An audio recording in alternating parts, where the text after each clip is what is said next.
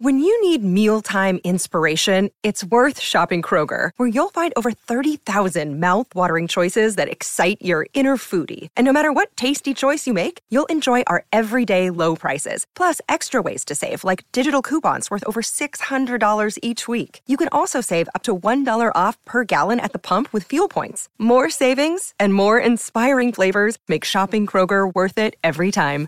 Kroger, fresh for everyone. Fuel restrictions apply. With threats to our nation waiting around every corner, adaptability is more important than ever. When conditions change without notice, quick strategic thinking is crucial. And with obstacles consistently impending, determination is essential in overcoming them. It's this willingness, decisiveness, and resilience that sets Marines apart. With our fighting spirit, we don't just fight battles, we win them. Marines are the constant our nation counts on to fight the unknown. And through adaptable problem solving, we do just that. Learn more at marines.com.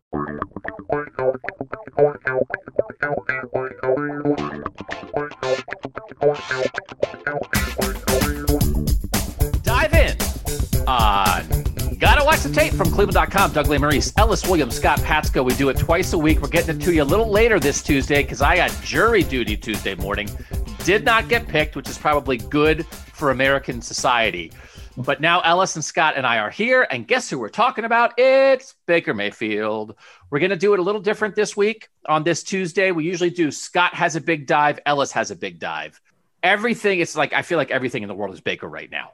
And I will say that I am on edge about it. I am weird about it.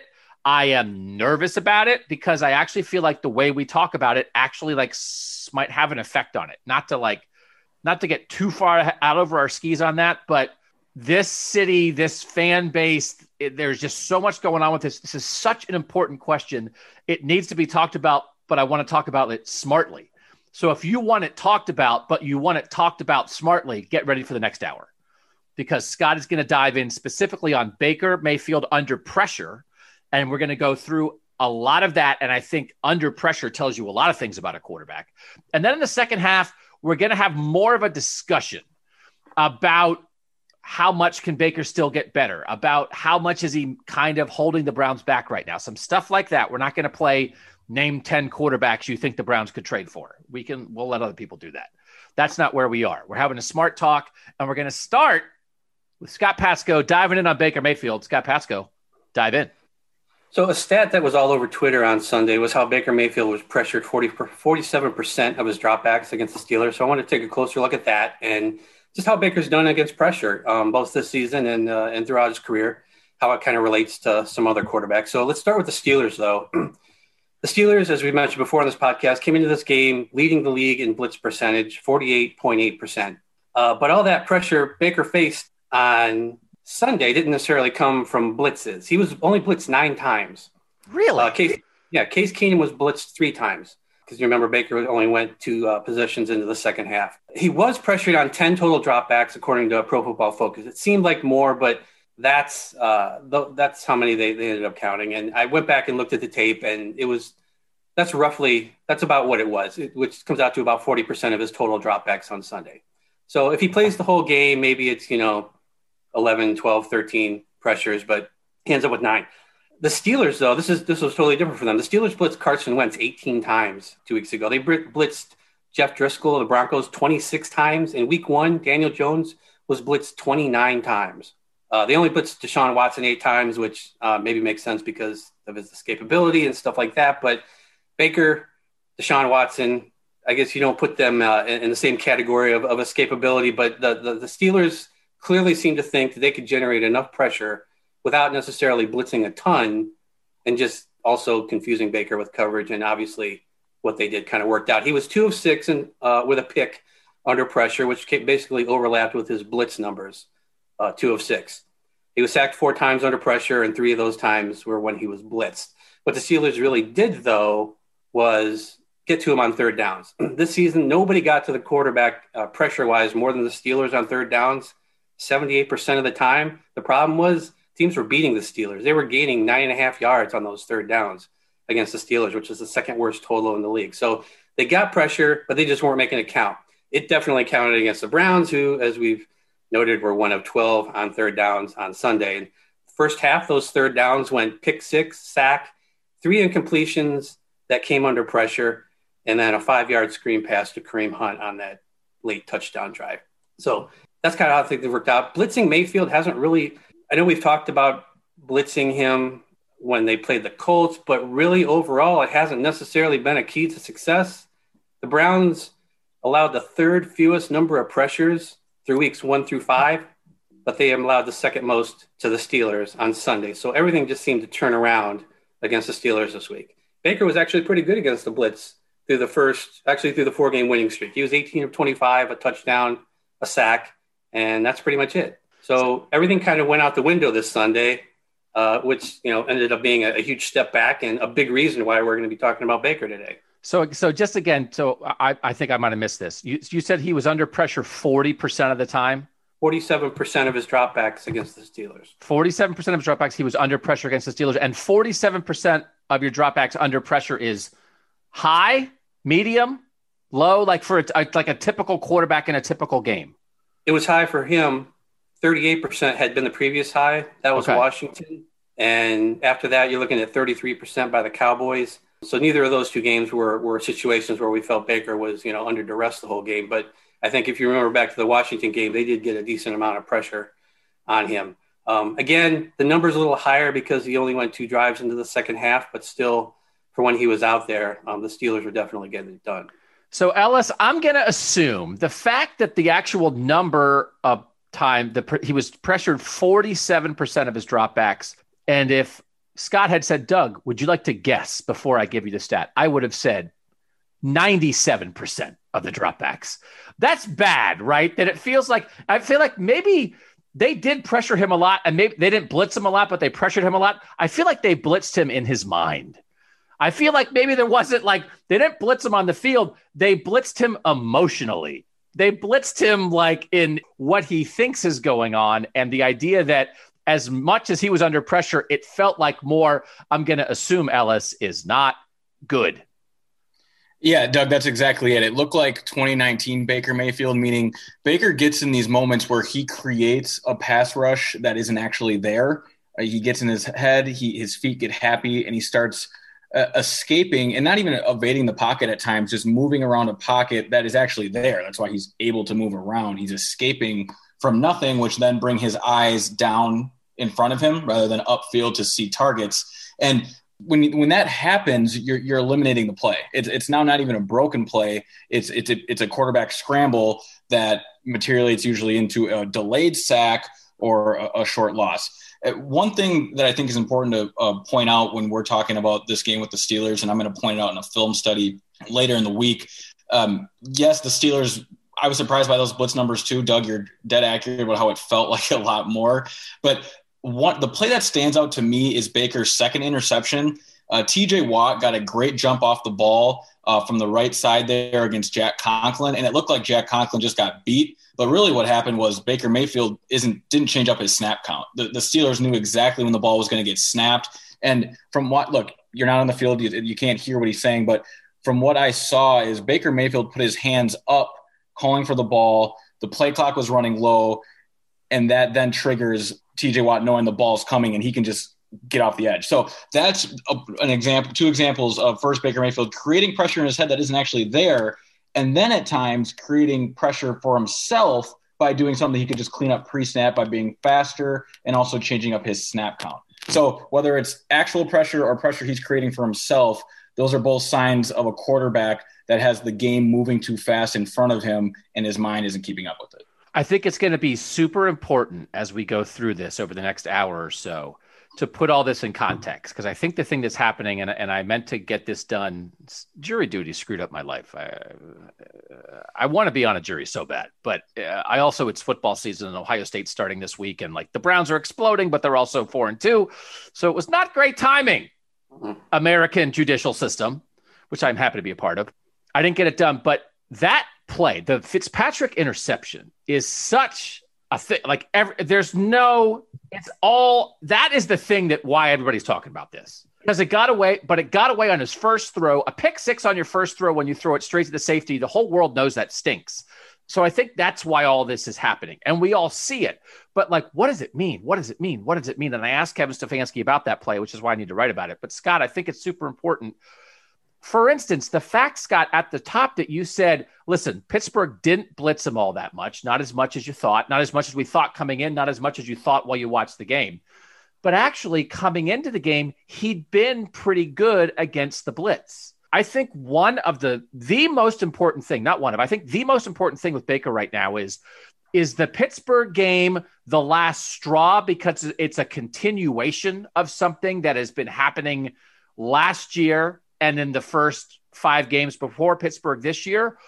Or is it like a worst case scenario it was awful but it's a little more of a horrible Sunday that's not as connected to everything else? And that's what I'm really curious about to try to get at that a little bit on this podcast. But so, Scott, your point that he's been pretty good against the blitz in that four game winning streak, that your numbers there, that surprised me a little bit. Because it feels like at the moment it's like, well, Baker, you know, like that's, but is that not important, right? That, that you have blitz numbers that say, hey, it's not like if you blitz him, you can just kill this guy and destroy this offense every single week. Yeah, I mean, it, it, takes more than just that. You have to make the blitz work, and, and if Baker's able to pick it up and make the right decisions, then then the Browns are winning. I think it's important to point out that that Fitzpatrick pick is this is he's thrown six this year. Two of them have come with no pressure, and that was one of them. And I think when you back up the second half of that Colts game to what we saw in the Steelers game, things like that get highlighted. But it is only the second pick he's thrown uh, where he hasn't been under pressure. Last year, 15 of his 21 interceptions came when he was not under pressure. So that was a huge thing last year. So I don't is that a sign of progress? I, I don't know if we could say that. Uh, his inter- his interceptions are getting better. He, yes, he's throwing more when he's under pressure and less when he's not. I don't know. Maybe that's maybe that's a sign of progress. Who knows? When he's under pressure, though, it is going in the wrong direction. He completed 51% of his passes under pressure as a rookie. That dropped to 45% last year, and now he's down to 41%. And the big issue last year, like I said, was the 15 picks uh, when he wasn't under pressure. But what is trending in the right direction? Uh, well, actually, in, in the right direction is pressure that Baker is bringing on himself. Uh, last year, as you remember, he got into trouble by himself a lot. He had 32 pressures of his own making, according to PFF, which was second on the team to Chris Hubbard. That included nine sacks. As a rookie, he had been only tagged with 15 pressures by himself. So he just took a big jump in the wrong direction. This year, again, it's not good. He's got 13 already, which puts him on pace for 34, which is more than 32. So he's actually going at a worse rate this year. And this is with a revamped offensive line that's ranked first in pass blocking by PFF. Um, Football Outsiders has a adjusted sack rate metric. They're 11th in that, which is up six or seven spots from last year. So this is, in theory, a better offensive line, and in practice, what we've seen, a better offensive line. But again, Baker seems to be having the same problems he had last year where he's responsible for a lot of his own uh, his own pressures. He had two sacks against the Steelers that were his fault. One of those was uh, when he scrambled and he ran out of bounds, like right at the first down marker, which is technically a sack, but it's still him being under pressure and having to run out of the pocket. So the trend here, though, is clear that after six games, we're seeing a lot of what we saw last year. He leads the team in pressures by himself. Jared Jedrick Wills is second with 10. So, so that's where he is compared to where he's been the last two years. And that to me sounds like a stat that Ellis would be high on your list of problems. Is that is that true? Very much so, Doug. Um, I have a, a, a, game written down here that I wanted to play with you guys. It's called Four Truths and No Lies. Um, we dive into it later. No lies. That's one of the things on my list here that Scott pointed out. Um, number three, Baker takes bad sacks, and that goes hand in hand with him creating his own pressures. And again, that is the sign of a quarterback getting happy feet, their eyes moving down to then escape a pocket and escape pressure that isn't even there. And it's a product of, of good defense moving too fast for him to then calibrate and translate to calm pocket presence. And he, he's scatterbrained. So this is the kind of thing that we're going to get get into a lot in the second half of this podcast. And I think this is going to be good. The first half of this podcast is point out the mistakes. And the second half of the podcast is going to be what do you do about it? Um, right. But but this is again, this is one of those, and it's been an interesting time on Brown social media, which interesting is good. There are not a ton of Baker stands left, not a ton. I think people are getting everybody's seeing the same thing. There are a couple people who are who are you know, maybe still stand up saying, "Hey, it's not that bad." I think there's a lot of people who are most Browns fans. I think are agreeing like this is a problem, but then again, the second half of the pot is okay. But then what? What does that mean? What does it mean for the team? What does it mean for Baker? What does it mean how Kevin Stefanski and Andrew Berry handle this? So, Scott, but when you looked up those stats, the idea that as a rookie, he did not run himself into unnecessary pressure. In year two, he did and that he is continuing that in year three. Is that what you expected? Like, were you expecting to be like, yeah, does the numbers matter here? But as you got ready to look at the numbers, were you anticipating it like sort of, yeah, this kind of feels the same to me that he's still doing that from year two? Before before this week, not necessarily. I didn't realize he was on the same uh, rate of uh, of self inflicted wounds here that he was last year.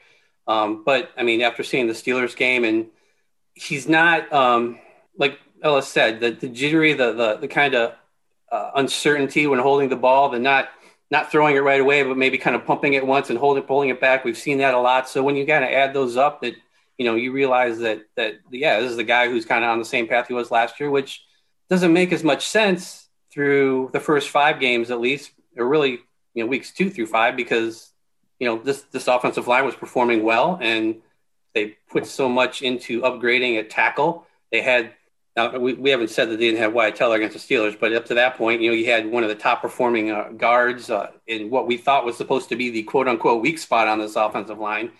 Uh, so, yeah, I mean, overall, it is kind of a surprise that we've gotten to this point and he's back here uh, creating his own his own problems. I, I will say one of the things that I said a million times last year was kind of like, well, I'd have happy feet if my tackles were Greg Robinson and Chris Hubbard too.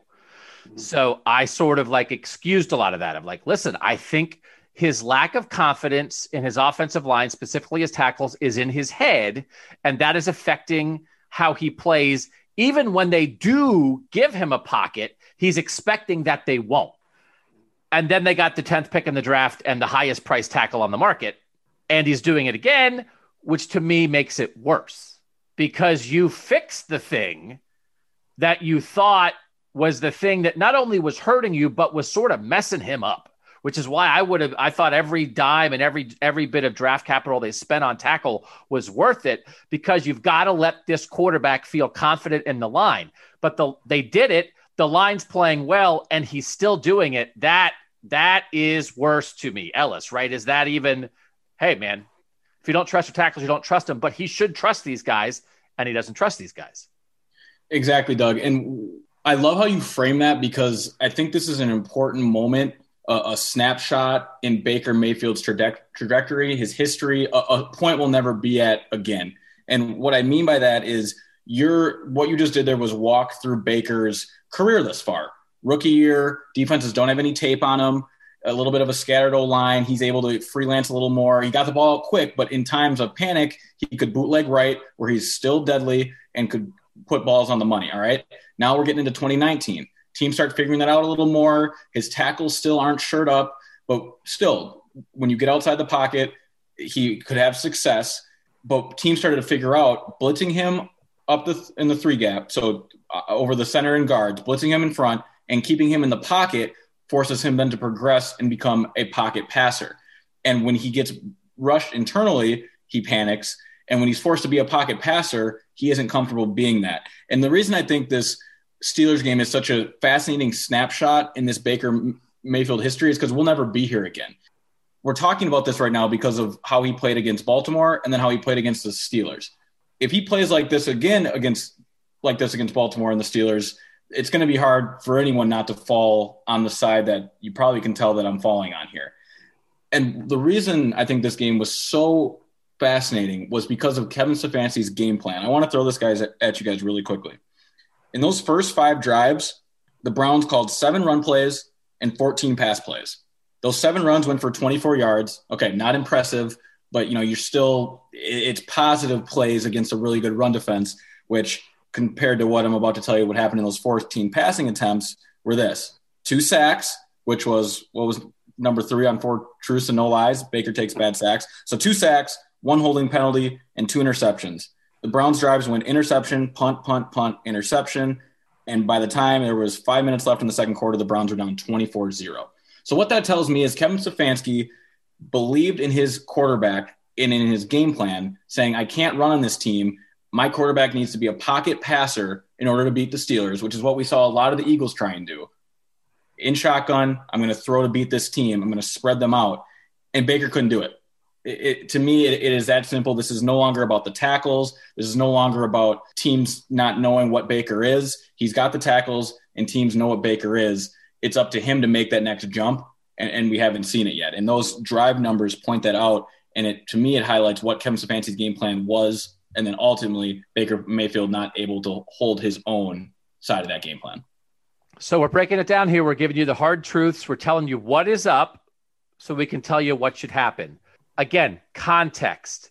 This pressure, the way it, uh, anything under pressure. I, I, we've said like the, COVID put the whole world under pressure. You find out a lot.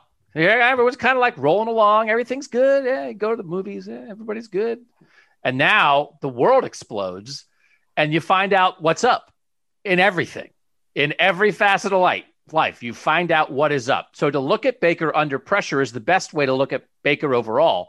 So, Scott, again, the context how does he compare to other quarterbacks? I've been trying to do these young quarterback rankings. I didn't I didn't get to them last week, but that's why I'm doing that because I'm trying to compare him. I'm not worried about comparing him to Tom Brady and Aaron Rodgers and Ben Roethlisberger. But this group appears, and Tua, by the way, Tua Tagovailoa is starting this week for the Dolphins. Again, it's about half the starting quarterbacks in the league were drafted in the last five years in this Baker peer group. How does it compare to the rest of the quarterbacks in the league under pressure, Scott? First, uh, first, you, you had asked earlier if 47% is high. Um, that's actually what Jeff, Jeff Driskel is at, although he's only played in two games for Denver. He's at 47.4. Daniel Jones uh, is top here on the list uh, as far as guys who have played six games. He's at 44. So, in other words, yeah, uh, 47% uh, is a lot. Okay. Um, especially if it's over six games, like uh, like Daniel Jones is is experiencing. But this is where I think we need to point out that some quarterbacks deal with pressure, running themselves into pressure, and deal with it better than Baker, and deal with it better than a lot of quarterbacks. Patrick Mahomes was charged with 33 of his own pressures last season. That was one more than Baker had.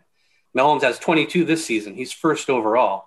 Uh, but if you look at everybody ahead of Baker, who's eighth in self-inflicted pressure this season, you see names like Mahomes, Sean Watson, Lamar Jackson, Kyler Murray, Russell Wilson, quarterbacks who can run and kind of known for their escapability. That's not Baker.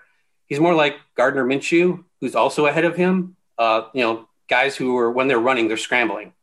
And Mahomes has only been sacked six times and is completing 65% of his passes and has one pick. So for keeping those keeping score at home, Baker Mayfield is not Patrick Mahomes. Just to, we should to be point fair, that out. I mean, one of the things that, that makes Patrick Mahomes different than Baker Mayfield is, is that Patrick Mahomes is the greatest quarterback of all time. Also, is just something that that it makes him different than Baker. There you go. Baker is 17 and 17th in pressured dropbacks. Yeah, 31% of the time he's pressured, but he's 29th in completion percentage under pressure. So he's not getting the uh, he's getting kind of subpar production based on how much he's getting pressured. Which Minshew, again, like we mentioned before, 31%, just like Baker as far as how often he's pressured, but he's 16th in, in completion percentage. He's got three touchdowns, one interception. Baker's got one touchdown, four interceptions. I'm not saying Minshew is definitely the bar that Baker Mayfield should be striving for here, but but he's a better comparison than Patrick Mahomes or Russell Wilson or the other guys. I feel like I feel like if we're dealing with the Minshew bar, the it's lost. It's over. It's like, well, you know, if he could be Gardner Minshew, it's oh, is that where we are? We're not at the Minshew line, are we? Okay, keep talking. Oh well, well, here's another line, and I don't think we've gone a, a week here on this uh, podcast without comparing Baker to Kirk Cousins. But last year, Cousins was under pressure 36% of his dropbacks, which is more than Baker is getting so far. One pick, seven touchdowns, 52% completion percentage. So this is all just another way of saying Baker is not performing at the level we expected him to in, in Kevin Stefanski's offense. I will say I found myself, and I'll make my points about this in the second half, but I did find myself in the games after the Browns game on Sunday looking for other quarterbacks who played poorly. to be able to say like it's he's not the only one. So I know I I think some people pointed out, hey, Aaron Rodgers threw two pick sixes against the Bucs. It's like, okay, that's that's not it. That is not. But I know Josh Allen was like 12. I mean, thank you. I don't Josh Allen was like completed 50% of his passes uh, against the Chiefs. And I think Kyler Murray completed like nine passes, but he also ran all over the place. And one of the passes was an 80 yard touchdown. And so, so again, it's like, it's, you start going like, well, you know, it's not But that's not the point. The point is not let's find other poor quarterback performances. But I do think the context matters. The context matters a lot.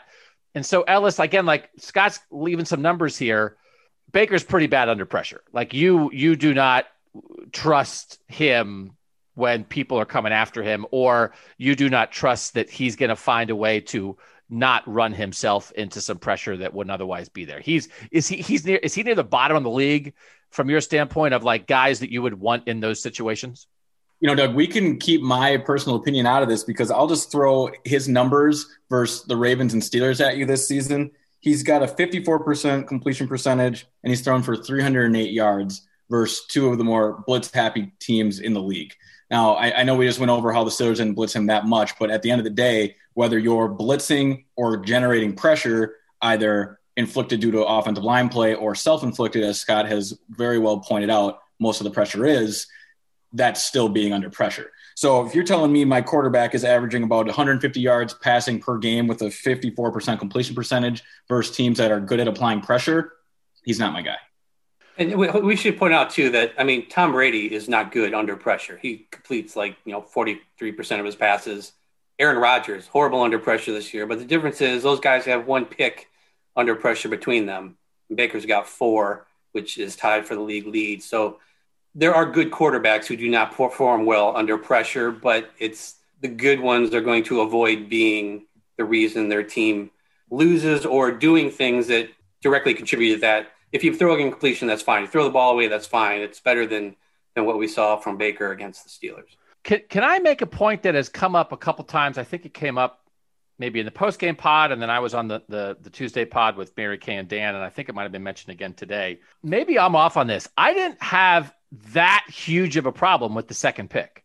I mean, I thought the the first pick is like unforgivable he just threw it right to a guy because he misread the coverage and there it wasn't under pressure and it was a pick six to start the game. I don't remember what the score was. I guess I should look that up. I think it was they were down seventeen nothing at that point. Okay, so the Steelers down... got the ball at midfield and then scored in twenty four nothing. So it's seventeen nothing. You're under pressure you're trying to do something. You escape, you're trying to do something. He thought he saw somebody. And then in the heat of the moment, thinking, I think he thought Rashard Higgins might have been open. He tried to make a play with his team down three scores and threw a bad ball into a bad spot when there actually wasn't something there. But it went nuts. Like stuff was going nuts. And so at that point in the game, 17 nothing when the, the world's exploding, I, I get it. It was a bad decision don't do it again. But like the first interception is like, oh my gosh, he can't read defenses anymore, right? That was like, so I don't know, but I feel like other people have had more of an issue with the second interception. So I'll ask both you guys. Ellis first. Is that second interception pretty bad in your mind? Doug, I think it was his the worst play of the season for him. Really? Uh, I do, I do, and here's why. Um, I already explained why. Here, I'll preface it saying this way: It's like in any situation at home, you, you try and cover something up. Okay. You, you tell a little white lie that you probably shouldn't have, and now you're trying to get out of it. And usually the cover up is worse than the initial mistake, just in, in general. We can talk politics, we can talk just simple stuff at home or on a football field. The cover up is usually worse than the mistake. Baker Mayfield tried to cover up for the mistake of not switching up his snap count with allowing TJ Watt to get an easy run at him and completely blow the play up. Because now, as soon as he messes up that snap count, the play's over. It is a broken play from the jump, advantage defense. And how does Baker Mayfield compound that problem? First, I'll give him credit. He escapes the sack. He should have just been sacked. He escapes the rush. Now you can just throw it away. Live for third down in a in a in a three score game, and you know three touchdowns put you up. Don't kick field goals in a game. Instead, he compounds the problem by throwing it up for grabs, essentially the equivalent of a Tristan Thompson fadeaway from 34 feet with the shot clock expiring uh, into quadruple coverage essentially with a, a, sinking cover two corner that had nothing to cover flat.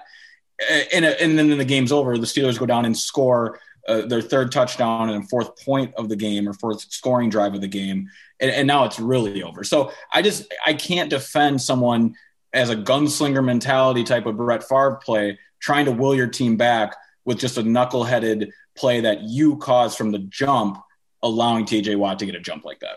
I'm looking at the ESPN play by play. I think it was third down. Yeah, so third and 12. So it's third and 12.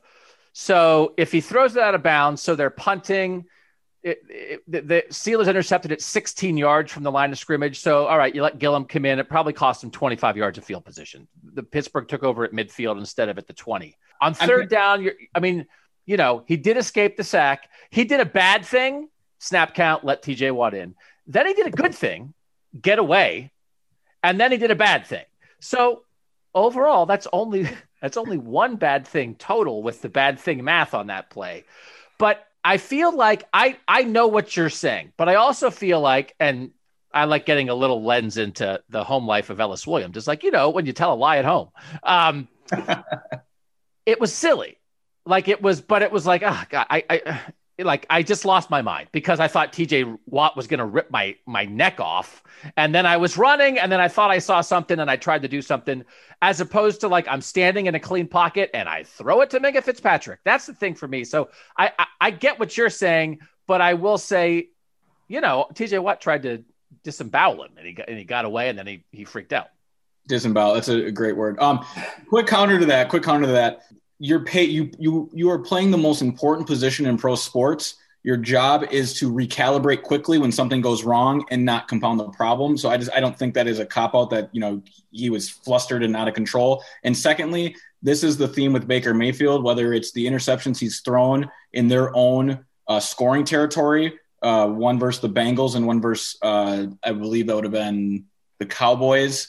You know when he's turning the ball over when they could kick field goals field position is so important for a team like this, especially a team that needs to be good in the margins. So if you're saying it's a 16 yard difference, well, you know, they could punt the ball downfield and now you have Myles Garrett and the Steelers, you know, on their eight, 10 yard line and who knows what can happen. They, you know, the, the Philip Rivers had a sack last week. So I think the thing with Baker Mayfield is you have to know your job and your job is to both protect the football and play a field position game. And thus that interception becomes even more inexcusable. And I do think, and I think we talked about this before. It's like he's trying to make like a big play there, and he hasn't made many big plays. Yeah, so it's like, again, this is the whole balance of, and when Scott's going through, that's the point you're making, Scott. You're going through guys who run themselves into pressure, and it's like, well, Patrick Mahomes runs himself into pressure and then gets out of it and throws a 60 yard touchdown. Kyler Murray runs himself into pressure and then does a spin move and runs for 30 yards. Aaron Rodgers throws a pass behind his back for a touchdown. So the other guys who who wind up in these bad spots then on the other end create great things. And that's what seems so out of balance with baker right now. But scott did you what did you think of overall of that that second interception? Pretty bad think, or not as bad? I think they were both equally as bad because they both led to, to, points. You know they scored directly off the first one and the, the second one uh, gives them the ball at midfield and, and leads to a touchdown. So I, I know that they're different in how they happened but you know, you're down 17 nothing. I'd rather see him throw the ball away there and punt and, and like Ellis said, get get better field position and give your defense uh, a chance to give you the ball back with without giving up points. And you know, the offense, uh, the Steelers' offense has only scored 10 points to that point. So I think throwing it away is a better option and letting your letting your front line try to get some pressure on Roethlisberger, which obviously was was a chore on Sunday. But I, I like that better than just throwing it up. Yeah, that's a great that's a great point by Scott because up until that out and up that Denzel Ward was fried on uh, the Browns were playing Big Ben well, a couple three and outs. And the last thing about this, you know, the Mahomes, Rodgers, Murray, Russell Wilson conversation we're having, those offenses are built to thrive in chaos. They're, they're cool with plays breaking down and hey, let's just have some chaos and play some backyard football. It's it's reminiscent of uh, the Green Bay Packers of the 2010s, Jordy Nelson, Randall Cobb, Greg Jennings. A Rod was cool with just you know let's just see what happens. This Browns team, not only like Kevin Stefanski said, they're not built to overcome a deficit or built to overcome turnovers. They're not built to play in chaos either. All right. That's the groundwork. That's the foundation. You got numbers, you got analysis on Baker Mayfield under pressure, which is a good way to look at Baker Mayfield. We're going to take a break. I'm got to watch the tape. We're going to reset. We have three different questions where Scott Ellis and I are all going to give sort of like a percentage of how how important we think this is, how we balance the analysis of this. This is going to be a little more of a debate but I we just had a hard time saying like how how can you talk about anything other than Baker Mayfield right now? Now, so we have a second got to watch the tape on Fridays, and we'll start. That's what we'll get into what's going to happen against Cincinnati, and they're still four and two, and they still. I was looking at playoff odds. I mean, I think the the playoff odds on uh, Football Outsiders still had them. I think around at least fifty percent for the playoffs or whatever. So there are other things, but you got to do Baker Mayfield right now. That's what we'll do in the second half. Thanks to Scott for that deep dive. We'll be right back on. Got to watch the tape. All right, we're back on Gotta Watch the Tape. Doug Lesmerises, Ellis Williams, Scott Patsko from Cleveland.com. Make sure you're reading these guys every day at Cleveland.com slash Browns. Uh, we have a great Browns Insiders pack, a Browns Insider package where you get separate nugget daily. You get um, text the tech subscription with Mary Kay and everybody, Dan and, and Scott and Ellis chiming in what's going on with the Browns. They text it right to your phone. Sometimes you go on cleveland.com. Some of the stories are free, some of the stories are for exclusive for insiders. And I don't know the number. You guys, what's the number to what's the text number for the Browns? You guys oh, got it off the top of your head? Lord, where's Dan Labbe when you need him? Yeah, I Dan's know. the only one that has that memorized. He, he, I, I have the Ohio State one memorized. If you guys want to subscribe to Ohio State, we'll take you there too. But You'll find it. Go to cleveland.com slash Browns and like right across the top, you click on the banner there and you can become a, a subscriber. And you just get, there's just so much value right now because there's so much interest in this team and there's so much interest in this quarterback. Here are the three topics that we want to cover.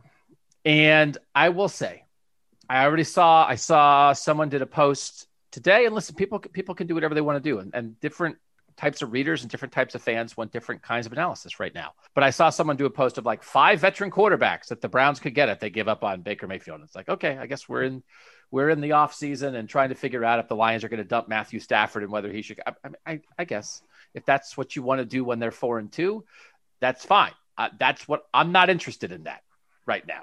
I'm I'm more interested in like the discussion about the guy that's here and what should the guy that's here what can you do with him rather than play, uh, you know, what current eighth grader could the Browns draft seven years from now to replace Baker Mayfield? I mean, like you can play that game all you want. We played that game when they were one and fifteen and zero oh and sixteen. They're four and two.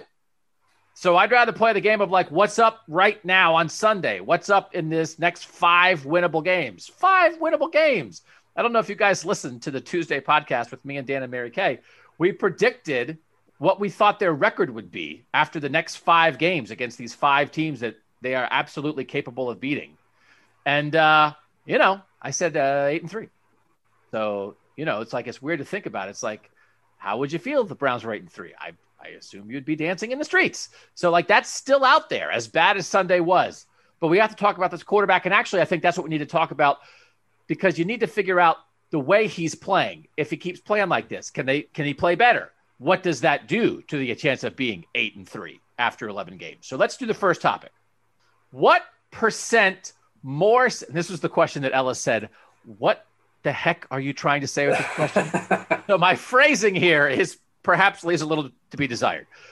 What percent more successful would the Browns be this year if they had league average quarterback play? And I, by league average quarterback play, that's a stand in for Case Keenum. So I, I, don't. One of the questions is not should they bench Baker Mayfield for Case Keenum because I don't really want to play that game today either because that's Kevin Stefanski's call, and I don't want to be way out in front of Kevin Stefanski on this. But that's what I'm talking about. So the idea is if they just put in a Case Keenum type guy, what percent better would this offense and therefore this team be?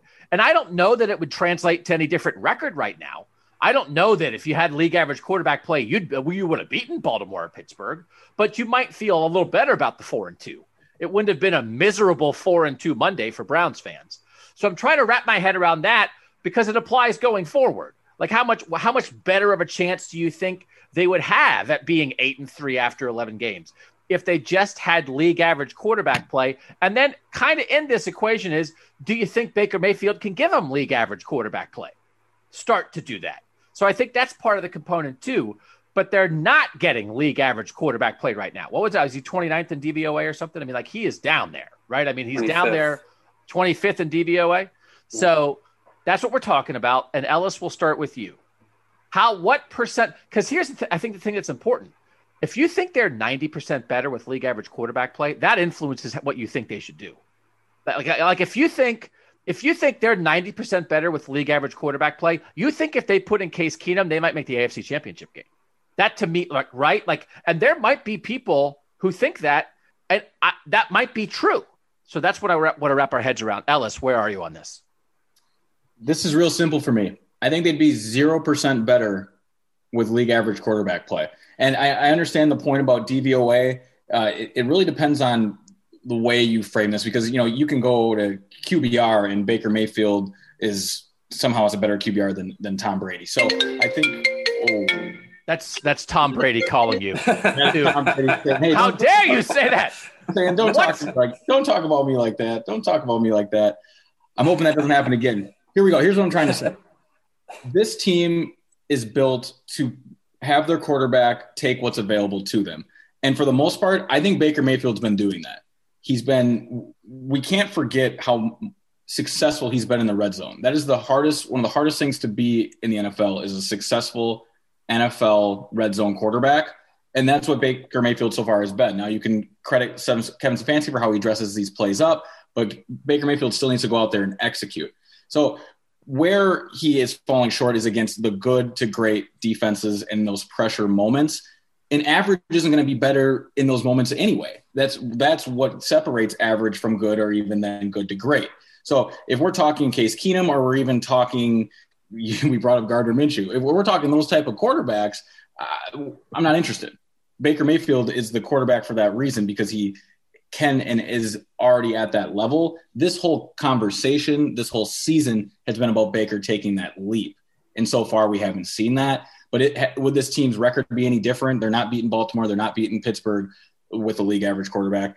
And they're not advancing in the playoffs with a league average quarterback. So I understand the 0% answer is probably boring I'll get a little juicier as the second segment goes on, and I call Tom Brady back later. But for now, I don't see I don't see the team being any better with plugging in said league average QB. That is the opposite of a boring answer. It is not at all what I thought you would say. Okay. And I think that is a incredibly salient point for Browns fans to hear. That hey, because there are if you are a person, hey, Case Keenum, Let's go. Put him. You're saying they wouldn't be any better. So, like, what's the point? I think it's, and people can disagree, but that you said this, I did, that is not where I thought you were going to go. But I think it is a really smart answer, and it's actually affecting my answer potentially. But I am very curious to see what Scott says about this. Scott, like, what percent different would it be? Uh, and I, I, wrote this down. I typed it. I, there's no way for me to show you so to prove that I'm not just copying off Ellis. But I too had zero percent. Can I just uh, say because you guys are warming the cockles of my heart. I feel so good right now. I want to cry. I feel better. I feel reassured. Anyone out there, go tell your friends that they shouldn't bench him for Case Keenum because Ellis and Scott both said zero. I'm so happy. Go ahead. I'm so happy. uh, oh, that's too good. We're really so much of this again is like perception. It's you know we're we're coming off the second half of the Colts game. We just saw the Steelers game and and, and we're thinking we got that in our heads. But what we're really talking about here is feelings in a way. And how would we feel about those four wins, I guess, if if if it was somebody other than Baker, if the league quote unquote league average quarterback slash Case Keenum was the guy, and I I don't know if it would be any better than where we're at right now because I don't see the Browns beating the Steelers or the Ravens with Case Keenum. So then again, you're focusing on those four wins if, if Case Keenum is your quarterback this year, what are we doing? We're talking about who's the quarterback of the future, and we're we're having all these other discussions that are taking up our time and worrying fans about about the future. Instead, it's Baker Mayfield. It's six games into the season. We're still waiting for him to make that jump. He hasn't made it, but again, we're just six games into the season. They're four and two. He was the 23rd ranked quarterback uh, by PFF grade during that four game win streak. So it's not like Baker Mayfield was playing great even when they were winning. But I don't look at any. I don't look at the Steelers game or the Ravens game and say Baker Mayfield's the reason they lost that. This is seriously. We're providing a service. You, I'm passing on my answer because I was going to say like 15 percent, but you guys are right. We're providing a service to Browns fans because this. There are layers to this discussion, but the very first layer is how much better they would be right now if he wasn't the quarterback. and you're not going to go get Patrick Mahomes and you can't go trade for Russell Wilson. You're not going to magically find that guy right now.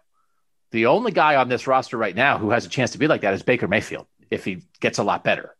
So there's a secondary component to this of like, at what point do you think they have to move on so they can go chase their own Patrick Mahomes or Russell Wilson or Kyler Murray or Josh Allen or whatever, right? That is the secondary component of this. But that is different than he's ruining them. They can't play with him. This is hopeless. End it. And I just think it's a very interesting point. Ellis, go ahead.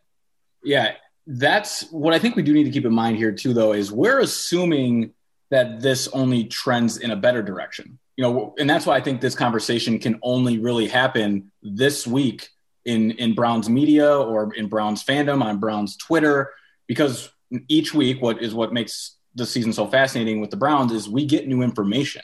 You know, right. if Baker bounces back and plays against the Bengals like he really has his entire career, this conversation is then tabled. Now, if he somehow regresses, and I'm kind of teasing uh, the, the question we got in the post game pod about how long is Baker's leash here. And I just really think it's important to keep in mind we're assuming this Baker is the only Baker we get because it's a good defense. We're not taking into account a possible regression because it probably is unlikely. But I do think it's important to keep in mind that if he somehow comes out and doesn't look like the Baker that usually is comfortable against the Cincinnati secondary, then we're revisiting this conversation in a way that where this league average quarterback discussion or could Case Keenum improve this team, it's a different conversation. And I just think that's important to keep in context. Because he then becomes no longer league average. Now it's like, well, now you're replacing like the one of the two or three worst quarterbacks in the league with league average. And maybe if you're talking about a regression, and that leads us into the next point, if you're talking into a, a regression, then I think you start talking about your quarterback is losing you games you should win. Right. And then of co- that obviously changes the discussion. But I think you're making a really good point, Ellis. I was mean to you. I was kind of a jerk on the post game pod. I can handle it, Doug. Come on. You I know, know, but it's a trial by fire, man. Listen, this is a, a, you know, I I sometimes it's like, and I know the great Sid Hartman. Uh, who passed away at age 100, the legendary Minneapolis columnist. And, and Ellis, uh, you're from Minnesota, but did you ever meet, have a chance to meet Sid, by the way? Sure did. I interned uh, in the Star Tribune sports department for six months there in 2016, and saw Sid walk across uh, down from the down the hallway into his office about four times a week, and he couldn't. His nurses couldn't keep up with him. He was on a mission to get to that office and write his columns. Um, he only called me intern a couple times, you know, just that type of stuff. But um, R.I.P. Sid Hartman, a legend, and um, it just it's been so cool to hear all those stories. So just appreciate you giving me the time to say that. So whenever somebody dies, I make it about myself, and I think like, don't we all? No, it's like Sid Hartman lived to be 100. I'll be lucky to get to 50. But there's just wonderful stories. And I always think to myself, man, when I die, people are going to be like, well, that jerk's dead. So it's that's will be that's I would like it to be like, oh, look, I'm being hard on Ellis in the post game pod to help him grow. I'm just a jerk. I don't just so you're to be you're going to be putting me in my place soon enough. So but I think you make a really good point about this is an interesting dividing line in this discussion because question number two what percent do you think Baker is broken and unfixable? And what percent do you think he can improve and that he can get back to looking like he did? I know I think PFF had a stat today that in his rookie year, he had seven games where he graded over 80 by the PFF metric. He had one last year and he has none this year. So the complicating factor, the most complicating factor with Baker is that we've seen it. We saw a version of it. Listen, this is not some of these guys. Listen, John, you know, and I'm going through a list, and I'm I would really want to write this this week, just really analyzing how any quarterback in the last decade tra- drafted in the top 10 was handled because most of them get a lot of patience. And the ones who don't get any patience prove right away they don't deserve it. It's like, well, that was a whiff. And and we're past that with Baker because he showed something. He is not a whiff. He is a regression if this doesn't work, not a straight from the get-go whiff. And if if a guy's a regression, not a whiff, man, like the middle year three or even after year three is pretty early. Most most guys get more than that. So the question is, how much can he be fixed? How much? What's the percent chance that Kevin Stefanski, Alex Van Pelt, Baker himself, more comfort in this offense, whatever, whether it happens this year or over the offseason and into year four. Scott, and this has to add up to 100. So he's 1% broken, 99% fixable, or whatever. What's your ratio? All right. So I tried to base this in some sort of fact, I guess, or at least data that wasn't simply me trying to ballpark uh, averages. So I went and I looked at DVOA. And Kirk Cousins last year ranked 10th, 14.3. Baker this year is minus 16. He's ranked 25th in DVOA. So I kind of took those and kind of came up with a 30%. Um, as far as there's a 30% change he needs to make to get where he needs to be. But I didn't want to say that he's 70% broken. So I flipped that and I felt, okay, I think there's 70% that maybe is damaged to this, or 30% that's kind of damaged to this point, and 70% that is definitely fixable. I don't see him as some sort of lost cause at this point at all. And I think again, this is an important. I think some people do. I think there are some people who who may see him as a lost cause, particularly. And I think how, whether you view the Pittsburgh game more as a singular event or more as the last straw, I think affects whether you see how much of a lost cause you might view him as right now. I also think that you need to factor in his situation too. This isn't a case where Baker came in and this is his third year with the same coach and the same offense, and they just so happened to change tackles this year and and and add add some tight ends and they gave him everything he needed. This is, as we all know, you know, multiple coaches, multiple offenses, multiple coordinators. And I think you have to factor that in because that's not something that every quarterback goes through. I completely agree. I think 30% broken, 70% fixable is a very interesting ratio. Ellis, what you got? Yeah, I'm I'm flipping that. I have, and I I frame this in, in just a, a ballpark type of way that I think he's and, and again, the, the the moment in time in which this podcast is recorded is really important for my answer. I think he's 65% gone only because this interception thing is starting to become like the monkey on his back, you know, like like the yips. Uh, I, I, Baker Mayfield has 11 multi interceptions games since 2018, since he came into the league. The only two quarterbacks with as many or more, so the the company in which he's in is Philip Rivers, who Browns fans saw two weeks ago, and Jameis Winston, who did not live up to be the number one pick he was selected as and is now in New Orleans as a rebuilding project and will get a second chance in the league. And that's one thing that this won't, this isn't going to be um, serviceable for Browns fans, but by no means is anything I say me trying to pivot Baker out of the league. This, this young man's going to be in the league for a very long time, but we may be looking more at a Winston situation than say a, a guy you're going to give a fifth year option to and, and continue to give chances to. And I agree with you guys that he's had a bad break, but simply, and I know this will go into your third question, Doug, time just isn't on his side. So because of where he's at in this fifth year option progression and the specific point in which he's, these interceptions are creeping up and, and, and just the manner in which he threw those interceptions last week, you, I really am concerned if he goes out and throws two more picks against the Bengals. You know, they can win and Baker can still throw interceptions. This is becoming an issue that I I worry is is now creeping into the Jameis Winston category where you're just turning the ball over and we need to remove you from the situation and you can better yourself later. But that and then means he's not the Browns quarterback going forward. So 65% gone because of where we're at, because these interceptions are becoming a real problem. But assuming he takes care of business and gets back down to earth – versus these weaker opponents that the Browns have lined up, then we're, you know, we're, I, I get back to more of a 50 50 and then even maybe a 40 60 split that he's fixable. But again, the, the Baltimore Monday night and Steelers in week 17 and then ultimately a playoff game is where we're going to decide on Baker Mayfield. It's not that cupcake schedule. So I think there's some really important points. Very good answers from both of you. I, you're not the first person that I talked to this week that used the word the yips when talking about Baker, which I found interesting. I think the important thing here is this is not a Baker Mayfield conversation. This is a Baker Mayfield as a Cleveland Brown conversation. Because right. not to be a jerk, if he's not the Browns quarterback, I don't care what happens to him. I mean, honestly, because that's the whole point. It's about what the team invested in him, what they expected from him, what they built around him, and now they're trying to win with him. And if you can't win with him, then you got to move on. And listen, again, I, I don't want to jump the gun on this discussion, and we're not going to. There's a Mariota Tannehill world out there for the Browns. Because what happens when you have a young quarterback that you think is your franchise quarterback is you build a team around him to win in his rookie window while he's cheap. And then actually, if he's not great and you don't spend the major money on him and you kind of get a veteran who's maybe on a more manageable deal, but you've built this sort of win now, maximize the end of the rookie contract for the co- young quarterback, and you plug Ryan Tannehill in with Derrick Henry and a good defense and a smart coach, and you plug in whatever the version of that is with the Browns with Myles Garrett and a good offensive line and a smart coach, like that's a world. And if they win the Super Bowl without Baker Mayfield, there's not going to be a single person in the Browns parade saying, well, I wish they would have won it with Baker. Nobody's going to care. so it's not about Baker. It's about Baker as a Brown. So you make a great point. That's the thing too about like, hey, should you go to Case Keenum? He is Case Keenum. His his floor is Case Keenum.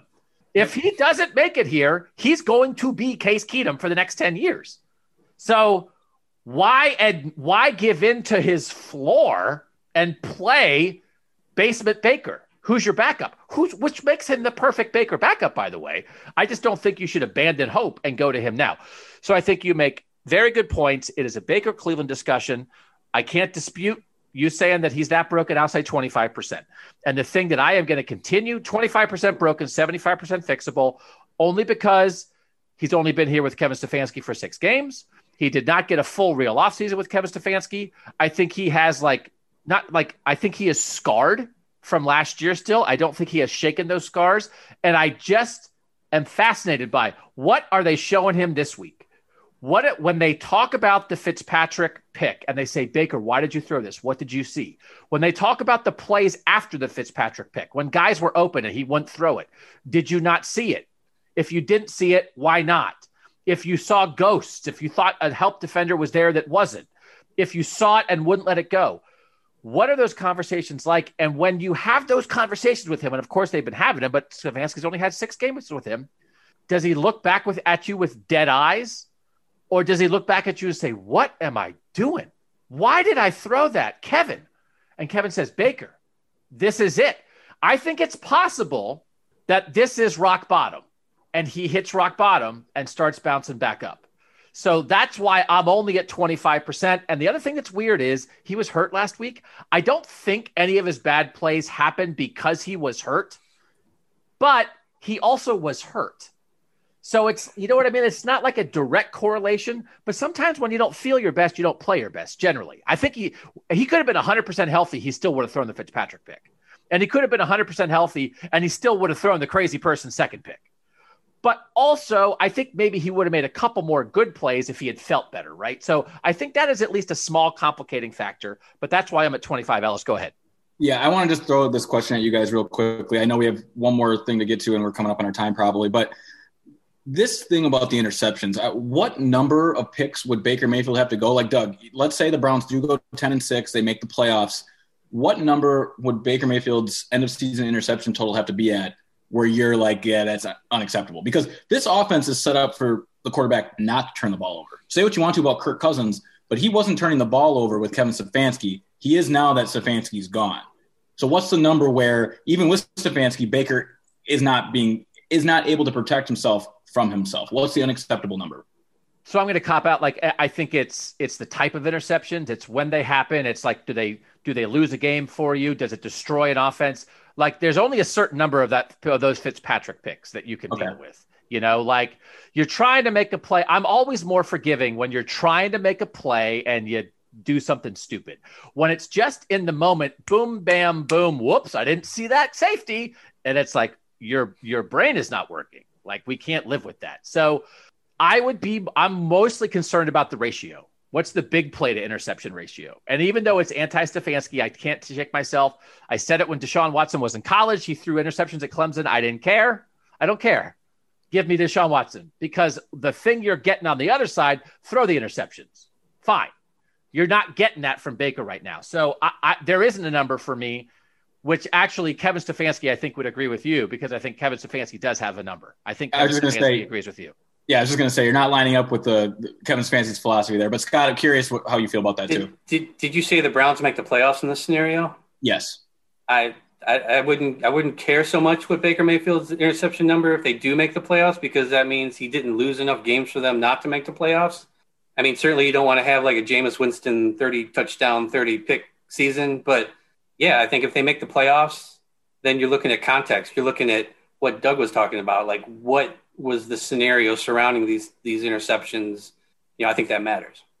Okay. I think it's. But if they make the playoffs, all that stuff looks a lot rosier than it would have if they hadn't. And we will get to a point. I mean, it is one of those things. I am very much into the four and two and the best start in 26 years and all that stuff. At some point, if they're good, it gets to the point of well, they were 10 and six and they made the playoffs, but could they have been 11 and five and won a playoff game if the quarterback played better? Right? That it is.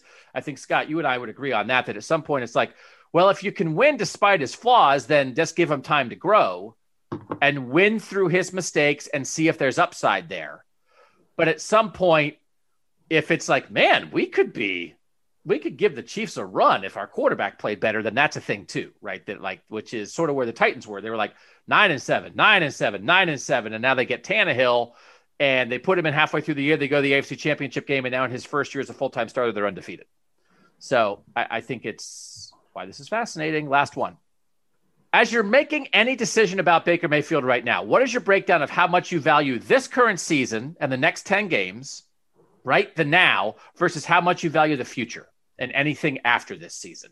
So again, it's it's the percent that factors into your thought process on how they should handle Baker, whatever you think they should do. It's present versus future, added up to 100. Scott, what's your breakdown? Oh, we're doing percentage on this. Um, I, look, I first off, I can't see a scenario where they're cutting bait with Baker this offseason. Uh, I don't care how he plays over the next 10 games. I think at the very least he comes back and they have some sort of competition. Maybe they bring in someone else. I don't know, but I don't see them making a decision where all right, we're we're cutting bait with Baker and we're going in a different direction. So what you're describing is a Trubisky Foles situation in Chicago. You bring that was the exact same time at Mitch Trubisky. They brought in Nick Foles. They had the offseason competition. They stuck with Trubisky to start this season, and then they benched him. But they did not give right. up on him after year three. Right, but the next ten games are huge, and I think, uh, as we've said, I think multiple times over the second half of this podcast, how Baker plays in those games where the Browns are supposed to win you know, like the next five games and, and the games that aren't against, uh, you know, the Ravens and the Steelers uh, or the Titans, uh, you, you want to see Baker perform at least at a level he has through that four game winning streak.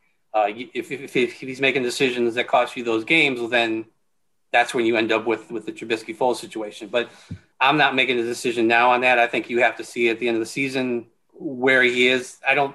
I can't. I can't see a scenario where where you're just cutting bait. Even if you have to go with Case Keenum at some point, I think you give Baker another chance because, again, this is his first year in this offense, and I think you want more of a chance to see what he can do with an off season with maybe some perspective.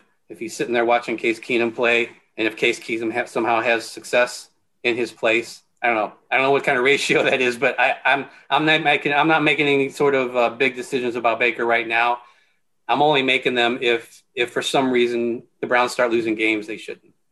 I'll keep mine short because I basically agree with everything Scott said. I, I'm 90% future, 10% present because what I am wonder what I why I'm so focused on the future is because I feel like I've seen it before and I feel like the upside remains that if he hits his upside that I feel like he was he showed a little bit of as a rookie.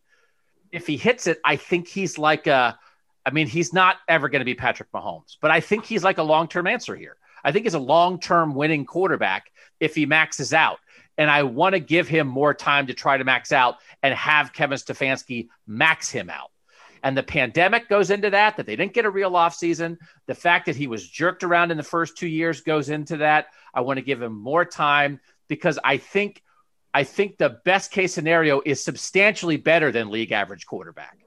And so I'm going to hold on for that. And I, I would view the whole thing exactly like you said, Scott. Bring him back at the very least for year four. At the worst, it's a competition with a veteran like that. But but I don't want to only make the decision based on this year. Ellis, go ahead. Doug, we have uh, completely opposite answers. This is a 100% tryout for Baker Mayfield next year. I don't know where I land on the whole fifth year option thing. I mean, I think they'll decline it if, if the tryout doesn't go well. If he doesn't play well against Pittsburgh again, Baltimore, or potentially that playoff game, it's a like you said, it's a, a Trubisky situation. They'll bring him back. But there's two really important things I want to point out about Baker Mayfield that is what makes him Baker Mayfield. First, he's a locker room guy. He's someone you the team can rally upon. That that is a driving force in what makes Baker Baker. As soon as there's questions that he isn't the guy, you probably lose that extra umph he brings to a locker room. It's a Cam Newton situation. You know, the Patriots weren't going to bring Cam Newton in and it was going to be a competition with Jarrett Stidham. It's it's it's Cam. He's all encompassing. So that that's an energy that Baker brings that you then lose if Baker isn't clearly your long term guy, which seems to be where this is is trending, which is why we're having the conversation. Another thing we really have to keep in mind here is that though it's I understand being patient and looking towards the future, no two years are the same.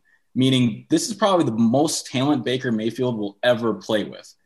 Are we all that confident Odell Beckham Jr. is on this team next year? What about Jarvis Landry? How long do Nick Chubb and Kareem Hunt share a backfield? Eh, these are these are questions we don't have time to get into, and we have all season to discuss.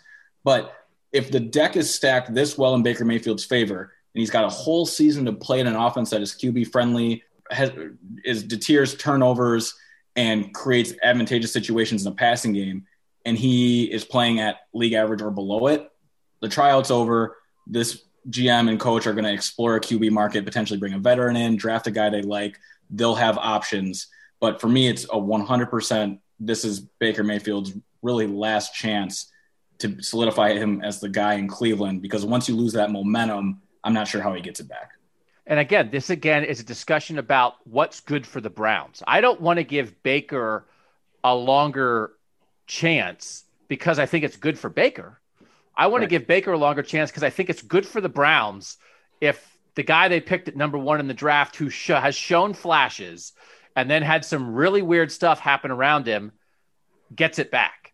And so I said, like, once he's gone, you don't care. Like, it's going to be, and not that this happens all the time, but like, if he goes somewhere and then he becomes really good somewhere else, it's going to be like, oh, crap.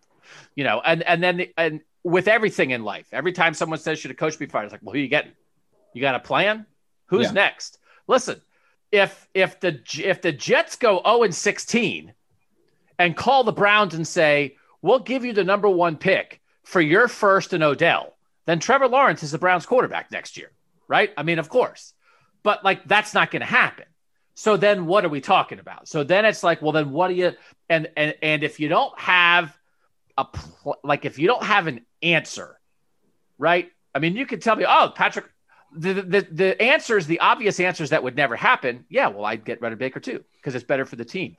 Everything else, you're starting to get in that, well, this veteran, well, could we do Teddy Bridgewater kind of stuff, right? It's like, I don't, I'd rather keep trying this.